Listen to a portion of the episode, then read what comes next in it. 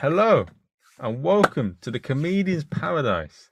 This is the podcast where we speak to unique, scintillating, fabulous people from across the globe with unique and ins- insightful discussions that will help comedians like you and me make this comedy journey our own and live it on our own terms. If you like it, if you like this episode, share it with your friends. Give us a five star review on Amazon or iTunes. Subscribe and follow this fantastic journey. Or share it with your friends. And if they, if you know, if, if you don't like anyone and you you don't didn't like it, share it with people you don't like.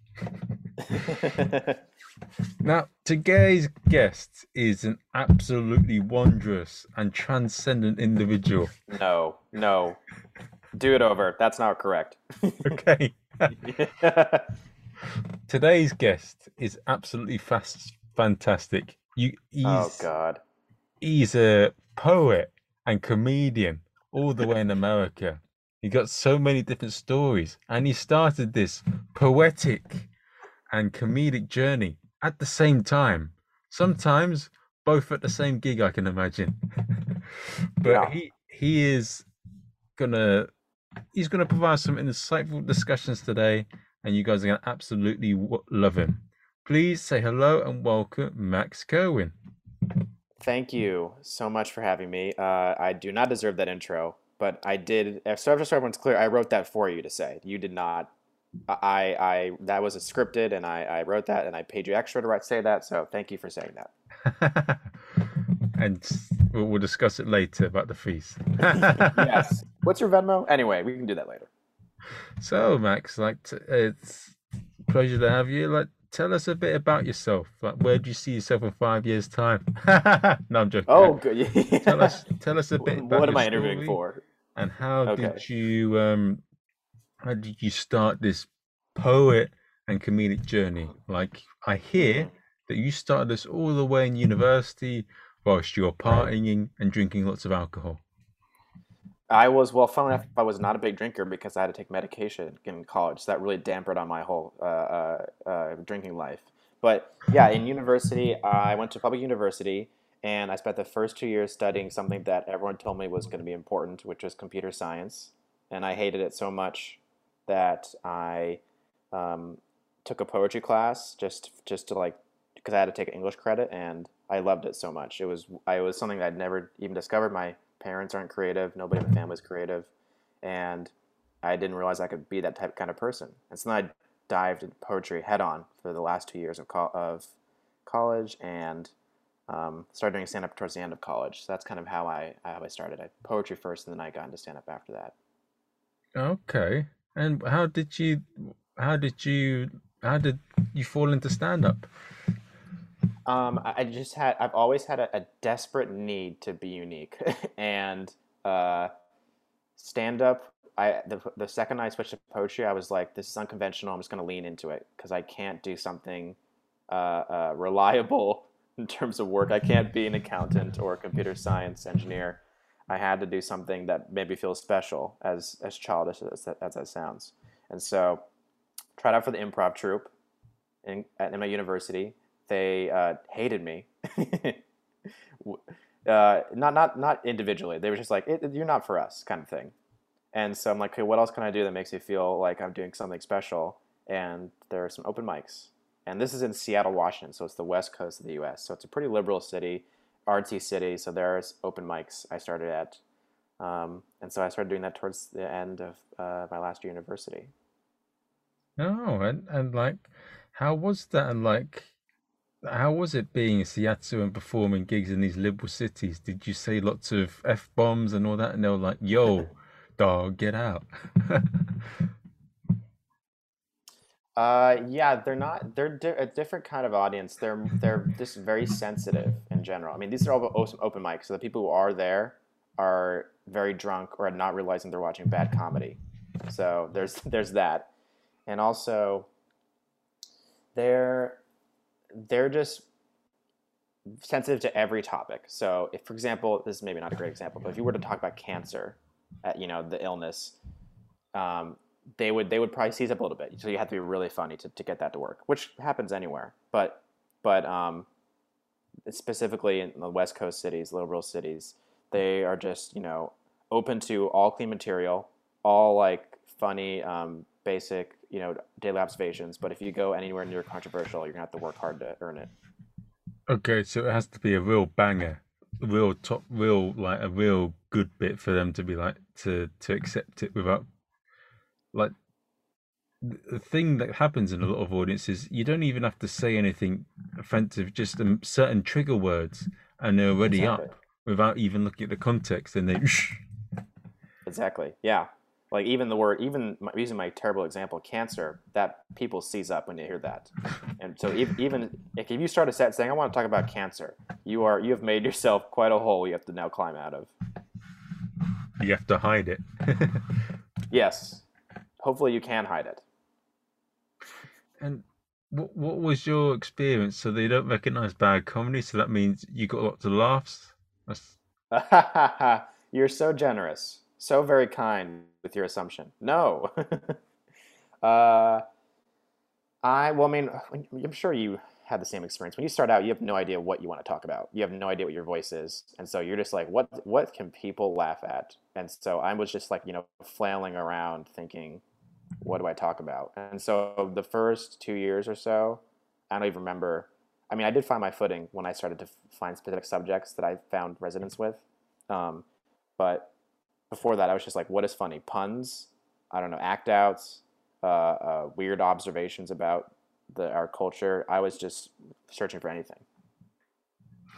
and did it and how how long did it take for you to bash so you but you started in seattle right and then you Mhm. moved into so tell us a bit about how how did you find your voice and i hear that you moved over to la how did that lead over to Right. you moving to los angeles Um, so this last my last university, and I've been doing stand up for I think almost a year now in Seattle, and uh, I just um, felt like, and this was a premature assumption, but I felt like I can I can do in a bigger city than get my start there. And you know, I'm sure we could talk about working in smaller cities and larger cities for like an hour about about moving to different cities. That's always a fun topic. Uh, but I just felt that I wanted to try my hand at you know one of the big capitals of comedy in the U.S. You know, it's Los Angeles and New York, and Los Angeles was closer. And I, I just decided on a whim. There was no premeditation to it. Uh, it was it was a terrible decision. In hindsight, I should have stayed in Seattle and worked on a bit more, gotten my comedy chops uh, cut a bit more. But it was a, a, a reckless, a reckless decision to move to Los Angeles. But I'm glad I did now. But when, you know, when you when you're performing in a bigger city, the, the stakes feel higher, and everyone around you is just naturally, you know, very ambitious. So that does help you if you're if you're starting out early on. But it Mm. is also, you know, competitive, overwhelming. A lot of people going for the same thing. Yeah. Yeah.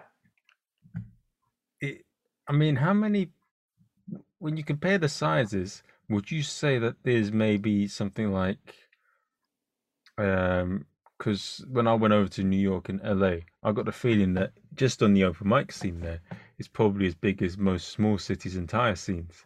And then when you include the pro circuit as well there, my God, there must be thousands of people in these cities. Uh, Yeah, yeah, I yeah, I I would be scared to estimate who how many people are working on comedy in LA, but the the uh, the the thing to I think the the signifier is how many open mics there are any day of the week.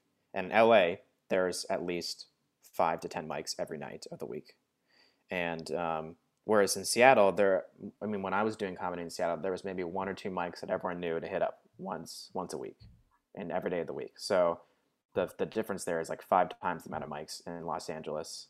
Um, also, Los Angeles is a bigger city too, but it was you know overwhelming if you move somewhere and it's like oh there's not just one mic that everyone does you know? There's 10 mics that you can choose from and they all have different people at them. And it's a bit, it's a, I hear in LA is a bit like the Wild West Like you have to pick sides. Like you have your pink shorts, you have your red shorts, you have your black shorts. I don't know. Yeah, well, yeah, the yeah, we all pick a side, and the side is don't wear shorts on stage. So that's the side we all pick. uh, um, I don't know. What do you mean by sides? Do you mean like comedy styles or or the the scene itself? Actually, you know what? This is something that isn't. I'm not going to go into because it's. I think I've covered it a lot in the podcast, and it's a thing that what I want to talk about because is how to what stories you have to tell and how to become a better comedian. And I was saying that in LA, I hear there's lots of clicks, but obviously, Ah. and different sort of sides. If you go in one gig, you can't do others.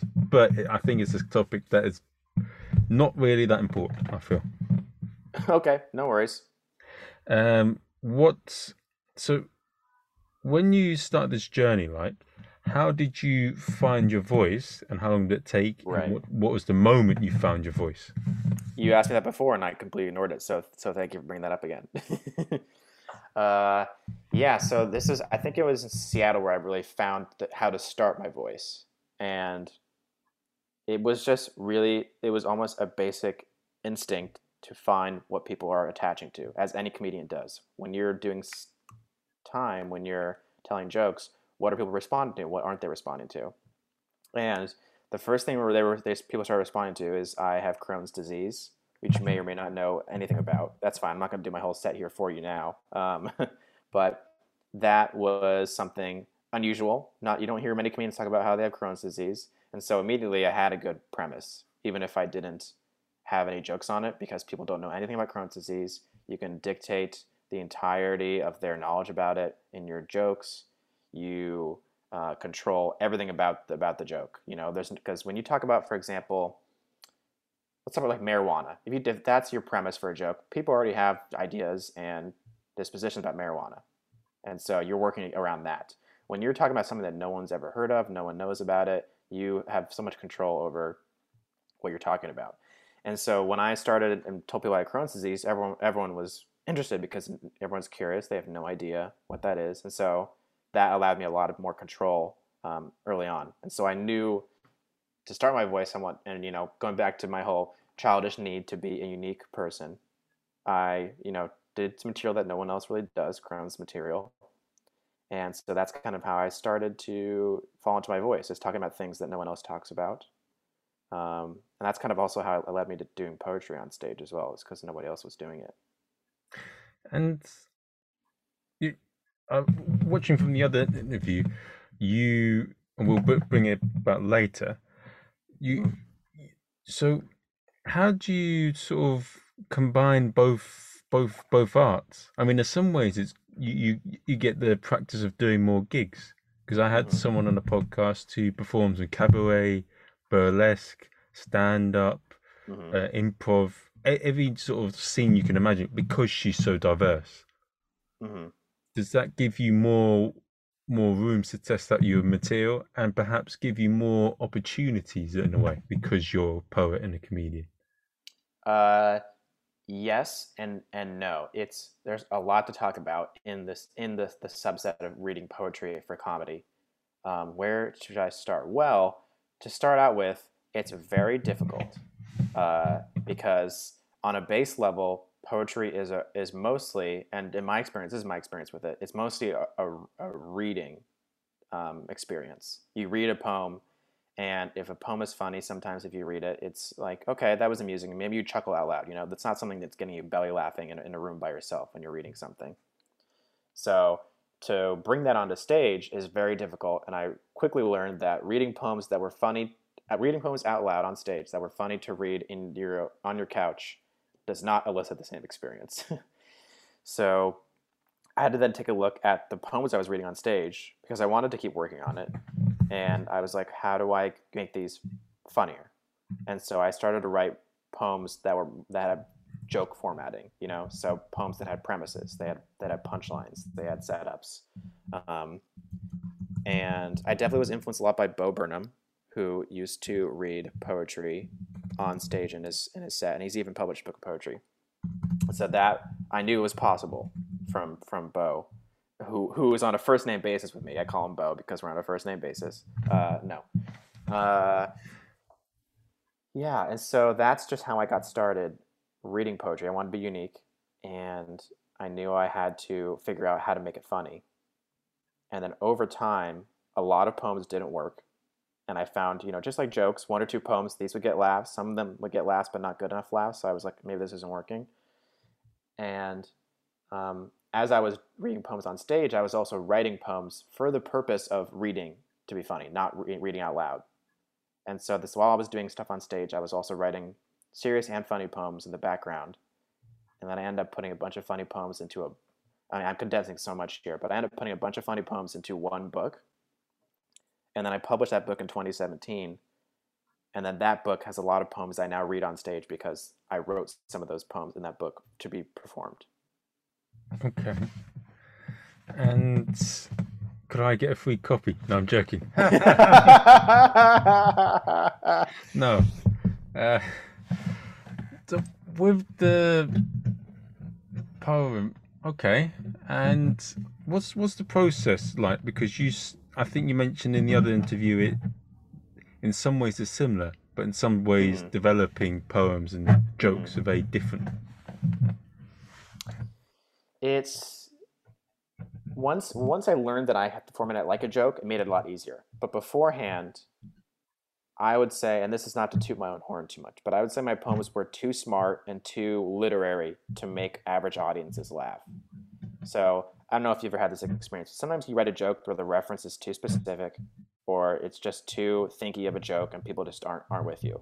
You know, that's the thing I experience a lot of comics have. Um, and so that's kind of what I would first encounter when I was reading poetry I had written. Was this was uh, too not, not maybe too smart isn't the right word, but too too heady to really be a joke joke. And so now I look back, I look back at my poems, at the ones that I was heading. like, why don't I just I have to say the joke here? I can't just uh, make people find the, the answer themselves. I have to kind of dumb it down a bit, make it more like a joke, have a punchline, have a setup. And so I start. I just read longer stuff, and now I read shorter stuff because people don't have the attention span to hear a long poem. So that's immediately out. Ah. Um, no, go ahead. Oh, that's so you you you, you treat do you treat uh, poems a bit like doing a one liner joke? Some are some are yes, some are literally one line. At the longest thing I think I read on stage is maybe six to eight lines. Um, and what you can also do is even before I also I play I like to play with this because this also helps is before after you read the actual poem you talk about it and that is also in itself a premise or a punchline. So, for example, there's one poem I think where before I read the poem, I'm like, this poem is about my dad. You know, and then I talk about how much I hate trash compactors. Makes no sense. Two completely different things. But because I set that up, I completely changed the meaning of the poem. So when people hear me say, uh, you crush crap, you know, they're thinking about my dad, not about a trash compactor. Terrible example, but that's, that's the idea. Yeah, that, and then the same thing with after the poem. So I have an this is an actual example. I read a I read a dark, kind of disturbing poem, and then afterwards, I don't pre- I don't set it up at all. And then I read the poem. People are shocked. People are somewhat disturbed.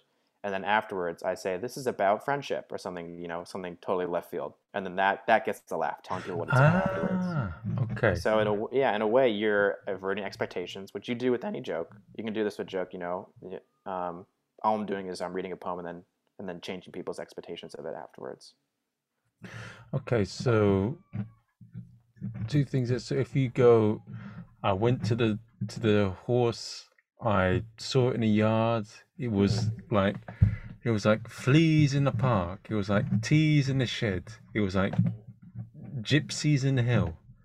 And you say, "My God, I hate seeing my pet dog or something." And that's that's so you right. rhyme it like it.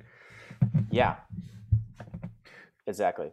Is there a way you deliver it as well, like because of your style? Because some, mm-hmm. based on the way you are as well. Yes. So my instinct is usually very deadpan. That's just how I started. I um, also it's the comedy I like too, deadpan.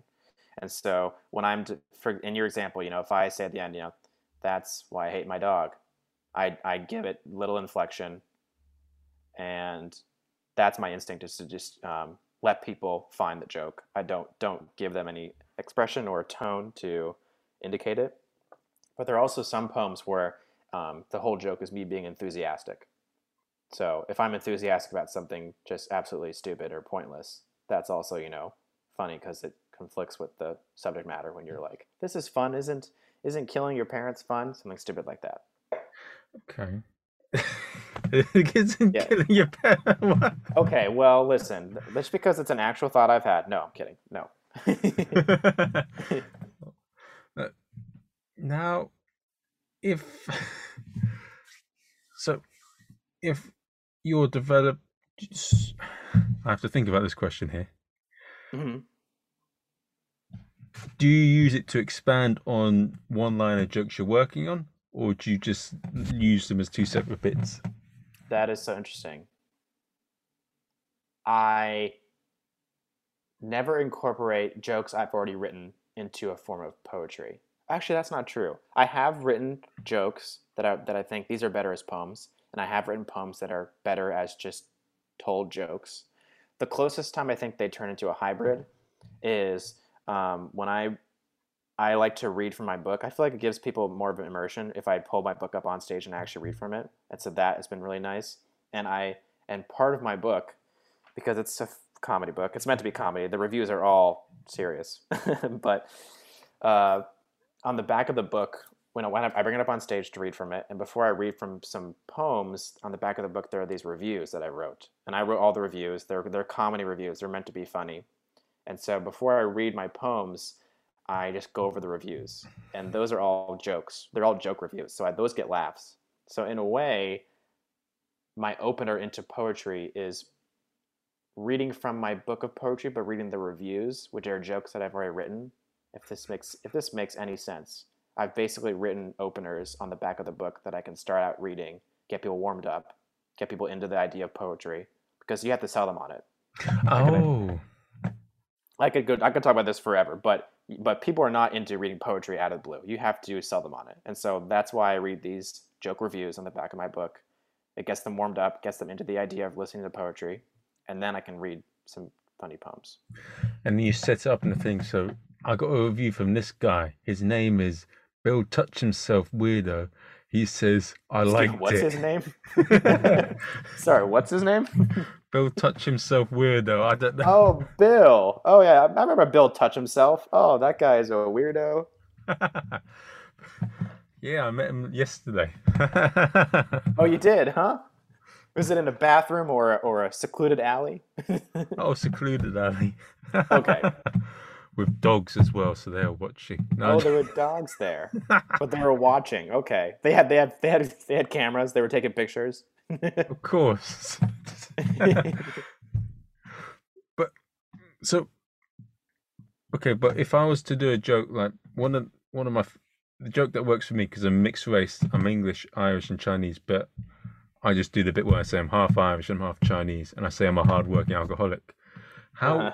if if I were to sort of would it just be a bit if I do a joke and then try and expand it, would that be a bit just be too weird if I started trying to turn it in a poem and say I'm Irish and that's because being Irish is like a tea and a he and being Chinese is like Mhm. chopsticks in a fridge.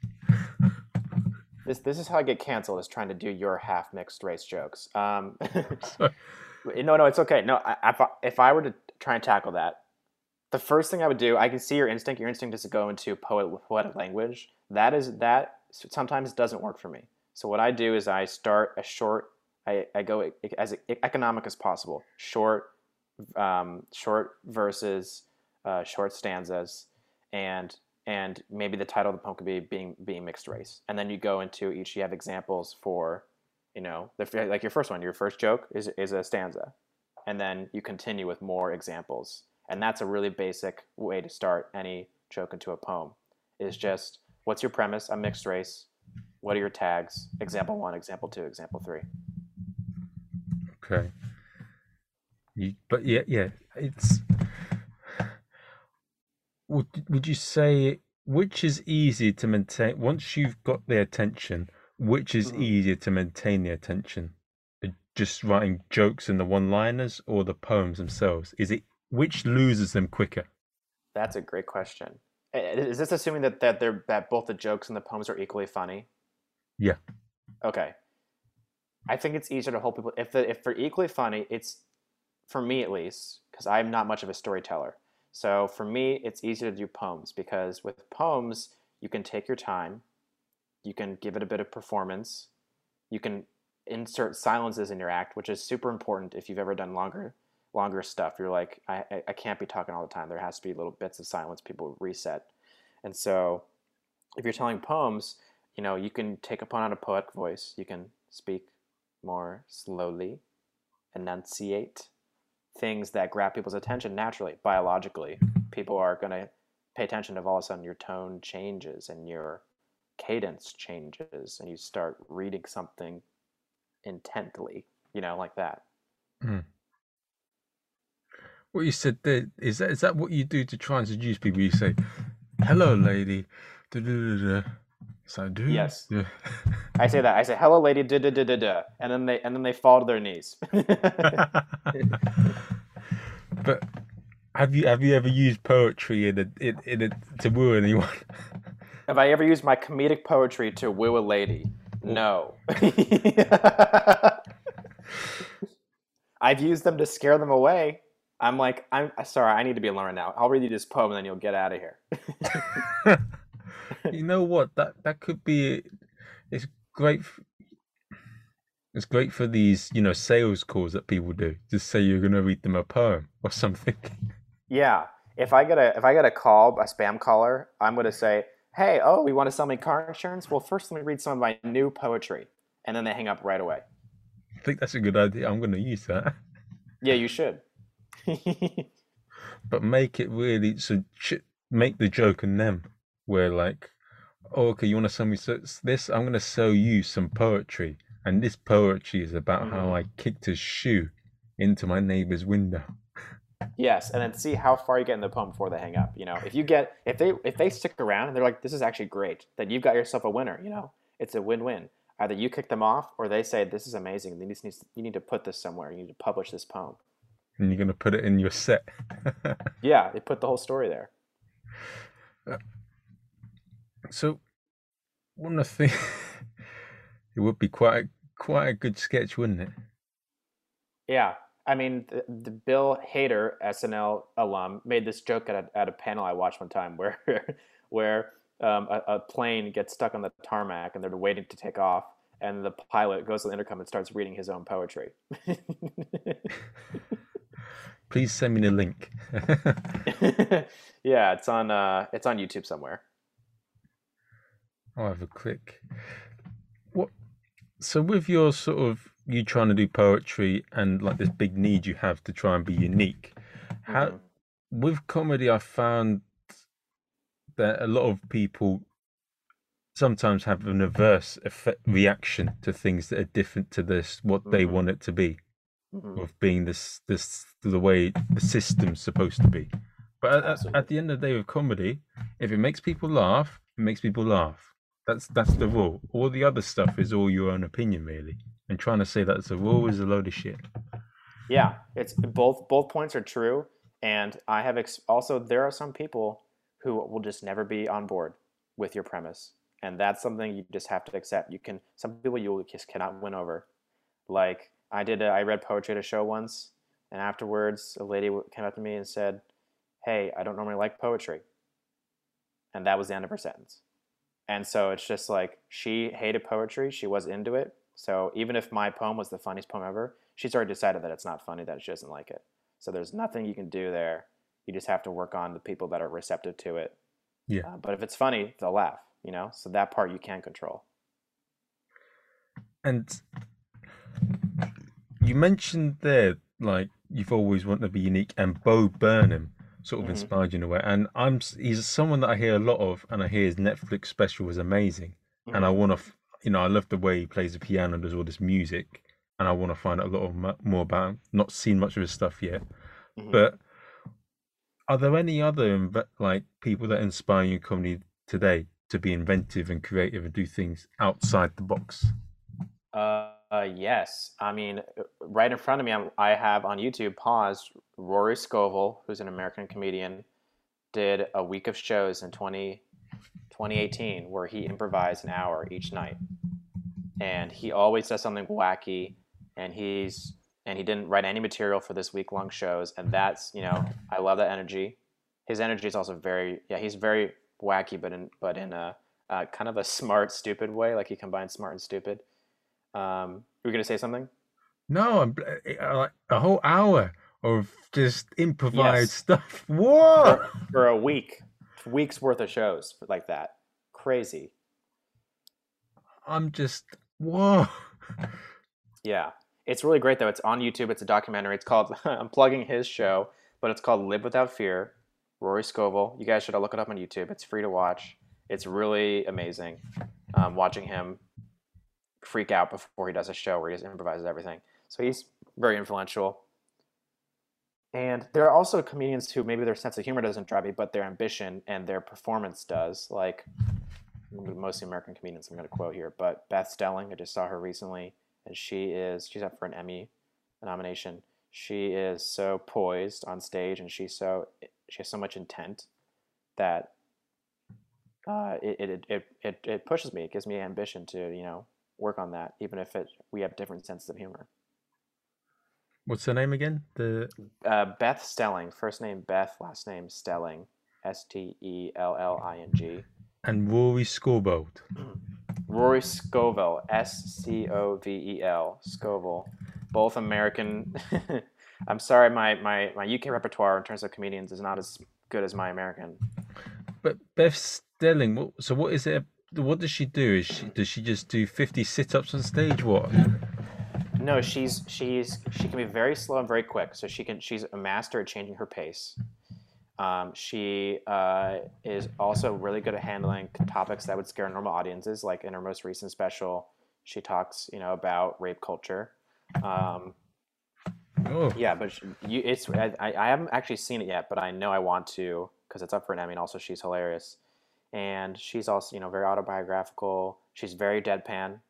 She can be very dry. All things that I aspire to be. um, but yeah, it's just you know like if you know when you see someone who has been doing comedy for a long time and they're very polished and they're very everything's so well thought out. That's just in general. If I see that, that inspires me. I know exactly what you mean. Sometimes when I see it, like you see a really good pro act that's been going for years and years, hmm they come into a new material night. It's all like ten minutes of new material, and it's Mhm. funnier than most of the people on the bill's best Mhm. material. And they've not really. They, all they've got is a little notepad. They barely look at, barely put any work in, and it's boom, people are Yeah. crying of laughter. Yeah, absolutely, man. What's what's been the funniest thing you've seen? Like like what on stage? What what's Ooh, yeah. Keep keep the questions small. All right. Jeez. Uh, the funniest thing I've ever seen in, on stage, man. I won't be able to pick a funniest of all time moments. So let me just pick something that happened recently. Um, I mean, I mean, when I saw Beth Stelling, this was two nights ago. She, she was very polished, but then she messed up a delivery of a joke, and she and she twisted her mouth. I can't even do it, and this is not good humor for a podcast. But she twisted her mouth in such a weird way. Um, the expression was hilarious, and then she talked about how her mouth looked like she was trying to eat hot pizza, and she, it was so funny and it was so visual, and it, one of the worst examples for a podcast. Um, but that's just what I thought of. So take that or leave it. ah? And what what's what's been? Pick one key moment in your comedy journey. You've had a lot, and you've been for a while. But what's and it can be recently or any time. But what's one moment that's been like, what the fuck is this? What's been something that's really questioned your humanity or like what you think's oh. possible in comedy in Now a crazy way question. and a good way? Oh, good. Well, I wouldn't. Get, I don't know if I would say good, but I did think of a moment. I mean, I was doing a show in Los Angeles at an alternative venue, so the comedy's usually unconventional. Let's put it that way. And this is around 11:30 at night, so it's a late, late show. And um, I was go- there. Nobody was in the room except for people who were doing the show. There was no audience. It was just the five of us. You know, an improv troupe, um, some experimental comedians, and then some stand-ups. And we uh, um, a, a guy went up on stage, and I hadn't gone up yet, and he needed a volunteer from the audience. And I was the only person paying attention. So of course he picked me, and so I go up on stage, and the first thing he does is he pulls out a pink bodysuit, a fully pink bodysuit. He asked me to put it on, so I put on over my clothes. So now I look like a human penis. I'm just eh, full in a pink bodysuit. He gives me a piece of paper. He says, "Please read this," and he walks off stage. And I read the piece of paper, and it's a suicide note. And so I'm in a pink bodysuit reading about how this is the last day of my life off this piece of paper this guy gave me. And it's kind of funny, but it's also the weirdest thing I've ever seen. And um, it does okay. I get off stage, I take off the pink bodysuit, I give him back his piece of paper, and then he says thanks and he leaves before I even do my set. And then I and then I'm up next, and then I go up and I do my set. what did everyone say, and how did they respond? What happened? Uh, I mean, I think I took it pretty well. When I, I mean, I didn't. Maybe this was uh, the wrong thing to do, but I was respectful of his bit. You know, when I was on stage reading the note, I just did it because that's what he asked. I wasn't like, "This is stupid. Why am I up here?" Um, I was a little. Maybe I should have been. I don't know, more resistant. But it wasn't until I got up afterwards for my set that I was like, "What did I just do? Is that was that man a comedian? Was he allowed to be here?" You know. Um, and then anyway, the, the show goes by, it goes fine. It's super late, and I come out, I leave, and outside the the area, outside the the club area, he's just out there having a smoke. And he's like, "Thanks, man." And I'm like, "You didn't. So you went out here to smoke, but you wouldn't watch our set. You just did your stupid thing, and then you left. You know." Anyway, it was so weird. It. I have like pictures, but they're not good pictures. But it's just me looking like a condom reading out off a piece of paper. It's so stupid. and he didn't even get you a drink or anything. No, he didn't. Um, and then he said, and then he said, "I'll book you for my show." And I'm, and I, and I was said yes, but I, internally I was like, "You don't have a show, and I don't want to be in whatever you think your show is." is is there is but is um, that must have um, I feel for you, man. oh yeah, it was it was it was weird. It was weird is is there quite a lot of alternative events like that? Because I do remember mm-hmm. one guy came in and brought a mannequin in LA, and then some guy he um how do I say it? Some other guy, some other comic comes up after him and says, "Yo, dog, that shit is crazy. What the fuck? I hate yeah. comedians. What is that?" I think I know who you're talking about. I think I've seen the guy with the mannequin before. Uh, but yeah, that is that that's very common because in any big comedy city, there's going to be a counterculture. People who aren't don't want to do mainstream comedy, who want to feel you know like they're doing outside the norm comedy. So that's always going to be true. That was true in Seattle too, although it was less common than in Los Angeles. So I think in every big comedy scene, there's people doing stuff that they think is uh, out of left field, and I, I respect it. I mean, I try to think I do kind of some of that with poetry, although it's still I mean, I work on it and I still work on it like jokes, so it's not like I'm pulling a mannequin up on stage. But I think the best thing to do is if you do something left field and you're able to put it where it's accepted by what's the regular standard, and you do those other gigs as well. I mean, that is fantastic. The amount of mm-hmm. like the amount of performers you get to learn off, the amount of gigs you get, the amount of paid opportunities as well. It's it's incredible. Yeah, absolutely. If you can, yeah, if you can corner something, uh, um, uh, uh, a style and you get known as that, that's huge. Um, I'll actually bring it back to poetry because this this reminded me. It it it can also. Um, I mean, you get known for that though.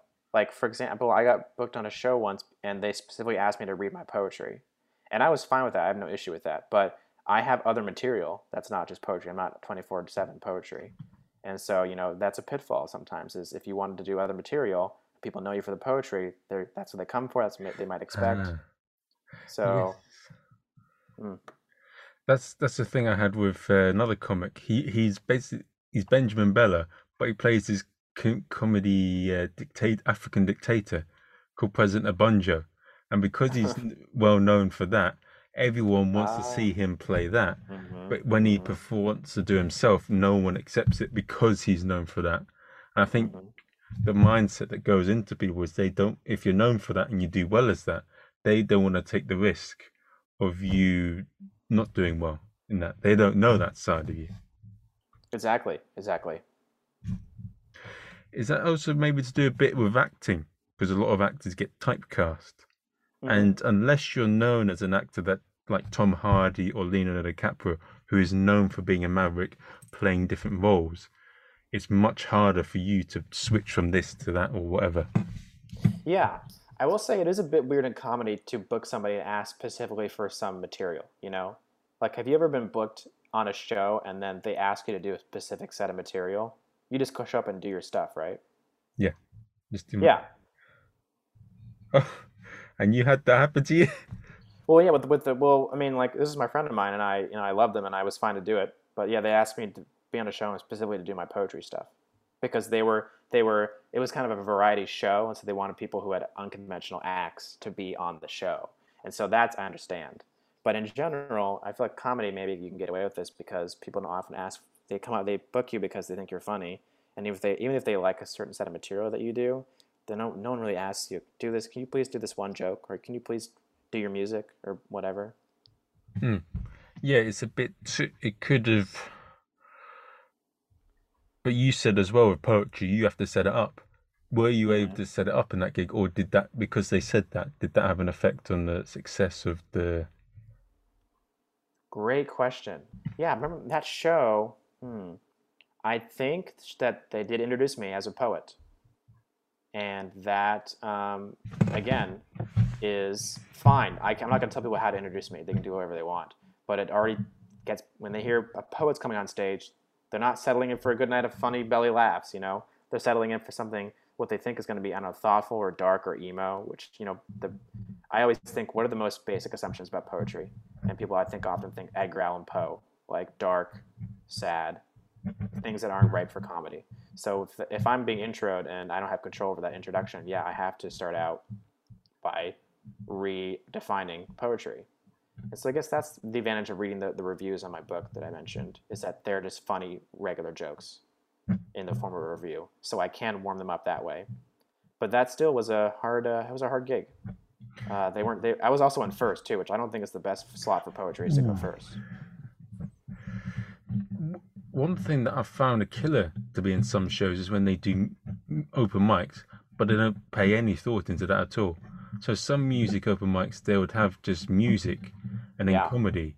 And if Mhm. someone plays a really soft, emotional love song and you put a Mhm. comedian on afterwards, oh, I don't know what to do. Like if you just go and straight do your jokes, you're finished, mate. You have to sort of engage or get some sort of change the atmosphere. Uh, totally, totally. And I've done mixed open mics like that. And I've read poetry in mixed open mics like that, and it did not go well. It's very hard. It's very hard, especially if you're working on new stuff and you're like, is this not funny because of the atmosphere? Is this not funny because it's not funny? It's the it's the never-ending question. I used to do a lot of those nights. Used to think, oh, any stage is stage time. Oh, it Mm. gives me this and that. But then I think now, if if I mean, did it lead me anywhere? Has it helped? Did it do any of the job? No. So then I don't do them anymore. You know, you, it, is it giving you any results? Is it productive? Like Right. I'm, I'm, I don't think I'm gonna do any in London and in the UK. There are there is the option of avoiding doing open mics with just comedians, but some of them are bringer shows. Mm. I'm willing to take that chance of doing a bringer show, provided that I'm no longer just going to perform in front of comedians. Because at the end of, I want to make audiences laugh. I'm not here to work in the art of making Right. other comics laugh. And the thing that also annoys me and surprises me is when people post their podcast or post their links in groups that are filled with self-serving people. So it's Mhm. there may be a lot of people, but they're all filled with self-interest. If you're putting a podcast on donkeys and that's your passion, even though you're a comedian, this and that, they've got no interest in it. Everyone's thinking about how can it be a benefit to me? How can it make it what I want? If you're putting a donkey thing, they don't give a shit, but you keep posting it there. Yeah. Like, why would you post it on someone that doesn't have any interest in it? Yeah. Let me pose another situation to you, which is for, I haven't really experienced this, but this is for higher level comics. If you're hired to do a fundraiser, so you're getting paid, you show up and it's a fundraiser for, I'll use my cancer example again. It's a fundraiser for breast cancer. This is a hypothetical example, but it's a fundraiser for breast cancer and there's a bunch of speakers. It's like, you know, fundraiser hosts and organizers and then the presidents of your organizations. And they also hire a comedian, like maybe Jim Gaffigan to go up and do some comedy, so people you know shell out money. That's a, that's I feel like it's a similar mm-hmm. vibe to a mixed open mic, where people aren't there for the comedy; they're there to support a cause, and you and you're the only comedian on the lineup, so you have to coax them into being in the mood for comedy. Like that is, I think that's a hard position to be in.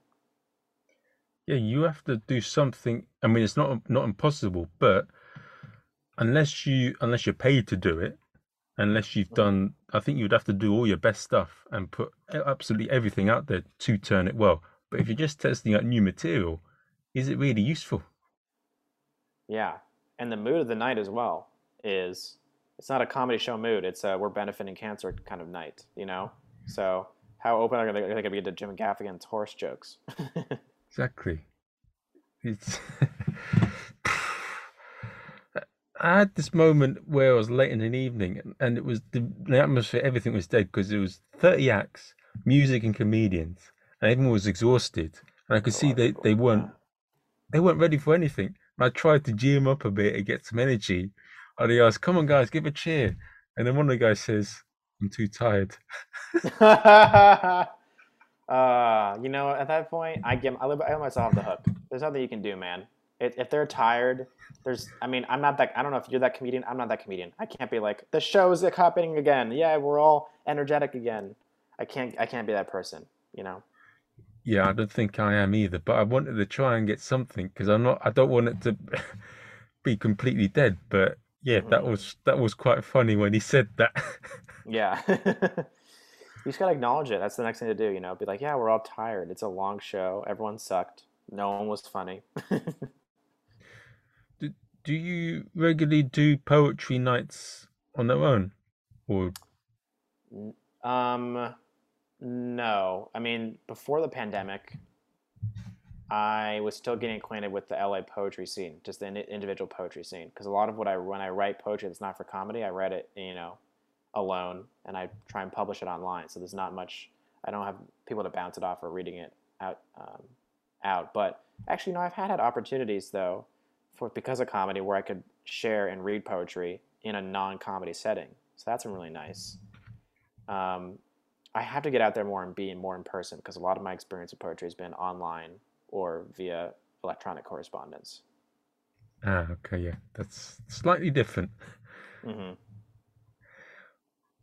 One thing that we sort of spoke of before the podcast started, and you said something in an interview. You said that poetry is a bit like your recovery from stand up. Mm-hmm. Absolutely. Uh, creatively, my, my brain has trouble working on one thing for a long time. And so I need, I need creative breaks from things. So if I'm, like, I'm working on this one chunk right now in comedy. Um, and if I am getting burnt out by it, I switch gears and I do something completely unrelated to writing a comedy bit. I write poetry. Um, I, you know, um, draw something. I'm not a very good drawer, but I just find that having other creative outlets is so important to refresh the parts of my brain that I use. Like during during the pandemic, I almost completely stopped writing. Not that it's over yet. I shouldn't say it like that. But during the worst of the pandemic, I completely stopped writing comedy for a bit. I just focused exclusively on poetry, and that was really great. And I got super into reading and writing and learning about what's happening right now in the poetry world. And now that I can do mics again, I'm going out in the world doing comedy, I can then put poetry down and, and feel refreshed about doing comedy again. I feel like my creative energy has been, you know, uh, um, balanced by sw- switching between one form to another. Oh, okay, and and because I've yeah I've heard that process. It's like when you're trying to solve a problem and you work on another thing. Exactly. You often figure that thing out, but when you try and work in it and try and figure out when you're there and net, you get no answers. Mm-hmm. Absolutely. Yeah, it's really refre- refreshing. It's like, it's like um, I don't know. This is, it's like if you leave a glass of water out over time and you're drinking from it over time, maybe it would start out cold and it gets warm, and so you need to get a new glass of water and make and get cold water again terrible example. Cut that. Cut that. Cut that example. Okay.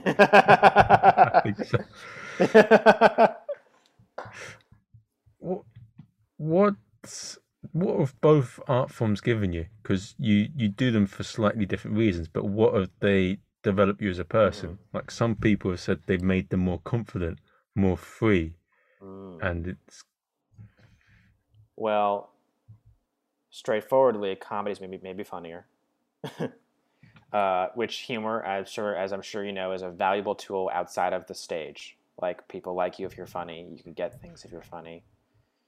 Um, uh, on po- the poetry side, I've become more introspective. Um, I'm. It's easier for me to share wh- what I'm feeling. Something that I think a lot of people have struggled with is what exactly is this feeling that I'm feeling, and so putting it down on putting into words is really nice. Um, being able to express grief well, that's really that's really important. Um, being able to let things out and not just have it, you know, settle inside you. That's so important. And I also feel like poetry is a place where you can express not just the basic human emotions, but the complicated ones. Like, of course, you can express what you know, the loss of a loved one, grief, or loving somebody romantically, the basics. But I feel like there's also like an opportunity to express minutia of life. Like if, if one specific interaction with, with a friend didn't make you feel good, but you still love that person, something that's a complicated feeling. It's not something that's easily expressible. But if you can write it down or find a way to equate it in, in language, it can help you think about what you're feeling. yeah, and you let it out. I I hear sometimes I read this article on like secrets and emotions or whatever. Mhm. Like, have you seen? There's a silly YouTube channel called Charisma on Command or whatever. I've not tried it, but it sounds daft. They like if you're annoyed with someone, write an apology letter from them and then throw it away. Oh, But one thing that I've have found quite quite efficient is if you have ideas that you want to keep to yourself, write it down and throw it away or shred it. That I found quite good. Yeah, and I when I you know was in university taking poetry classes with my with my fellow peers, they would write poems for themselves, and we would read them, but they didn't write it for us. They had no intent of sharing it, and I like doing that as well, writing stuff for yourself, um, uh, you know, with no intent of having it anyone see it. That I think even by putting it on paper, you're you're already letting something out. You know, even if people don't read it or don't understand it, that act is uh, therapeutic. It's for you. hmm Exactly. Okay. So look, is this, this it's it's flown by this this chat. is it? I, how long do you guys usually go for? I usually go for it depends. It's up and down. The most hmm. I've had is like one hour forty five minutes, two hours and twenty minutes. But it's it's really it's it's only twice has it gone to that amount. Normally an hour and a half, an hour, and blow an Gotcha. hour. Hey man, I'll get as deep or as light as you want to. Okay, you want to talk about uh, I don't know horrible horrible thoughts keep us up at night. I'm down for that as well. Or we can. You know. No, it's the only thing that I would like to get into now is I heard that you're a screenwriter as well. So is that is that Uh, in, in the loosest sense, I have never had anything on a script get put anywhere on screen. Uh, I've gotten gotten close, certainly gotten close, but never anything on the screen. Um, but the but the I do enjoy. It's very difficult, but I do enjoy screenwriting, and I have written a short film and um, working on a pilot right now. Very Los Angeles, but those are all difficult things. Um, and it's fun, but it's it doesn't come as easily to me as poetry or comedy. Um, the the form is difficult to me, and so I I like doing it, but it's it requires more work creatively. okay? And with with everything that's happened and all, all that's been for your life, hmm but partic- but let's let's talk about like during COVID times and this year. hmm Like, what has 2020 and 2021 taught you the most? Um. Wow. I yeah, you can get up and go to the bathroom while I'm thinking about it. Go for it. Um, I mean, I, th- I told myself this before the pandemic, but I think it matters more now is patience. Like, I'm always so impatient with where I am creatively, what I'm doing, who I'm with. You know, Okay. I just have to constantly tell myself just because you don't have this one thing at this moment, just because you're not, you know, doing Madison Square Garden right now in this next next weekend. You know, you have to you have to focus on your moment, what you're working on right now, where you're at, and just be patient with your life. You know, some things, and comedy especially, never comes instantly. When you're on stage, you get that laugh instantly, but outside of it, all that work comes after years of years of toiling, after writing, talking to people, figuring out what you're doing. And so hmm. I had to tell myself just be patient with yourself. Okay. And for anyone that sort of wants to find out about you, no follow up question to that to the. no, I'll I'll, okay. I'll, say one thing on that. So the patience, right? Mm-hmm. What was something that was an example of that, of where you you learned that lesson? Uh, well, right now, comedy I think has been out for around the past two three months in Los Angeles. I started doing mics maybe a month ago to get back into it, but now my headset is like, why am I not? Why am I not on every show in this city? You know, a terrible, unhealthy thought, but that I had to tell myself, you have to be patient. Things just opened up, literally just opened up. Okay, so you have to give yourself a bit, everyone a bit of time to get eased back into the flow of things. Let shows start going. Let people see you that has to happen before you're you come back and instantly come back to comedy after not doing it for over a year and instantly be like, and I'm back into the same thing I was in before when everything shut down.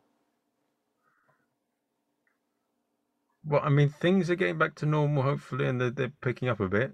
So mm-hmm. maybe things will change for the better. I hope so. I'm trying to try not to think about it too much and just focus on what I'm doing today, which is working on us that chunk I mentioned, and figuring out what I can do with it. And you don't know what's yeah, exactly. You don't know what's going on now. There's too many things. Yeah. But if if if my name is Bobby Tarrant and I've enjoyed this episode and I've enjoyed listening to your story, how would I find out about you? Well, I thought you were going to say if my name is uh, Mr. Touch Himself Weirdo. I was like, that's a great callback. Well, well done. Uh, Damn it. it's okay. You know what? Let's let's edit this. Let's edit this, and then we'll. And then you want to start again and, and reference that guy, or we can continue. no, no, no. We'll continue. okay. I see. You're saving yourself so much editing time right now just by saying, nope, nope. We're just gonna keep going. Don't care. Uh, um, if they wanted to follow me, I post my poems and some of my poems and what I'm up to comedy wise on Instagram, which is at Kerwien, K E R W I E N. Um, I'm gonna have a website soon. I should have a website right now, but I'm gonna have one soon. And then you can buy my book. It's on Amazon. It's called Poems to Ruin Dinner with, and uh, it used to have five stars.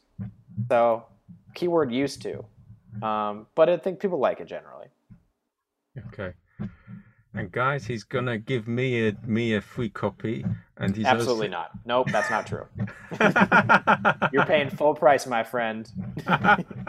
it's six dollars, okay.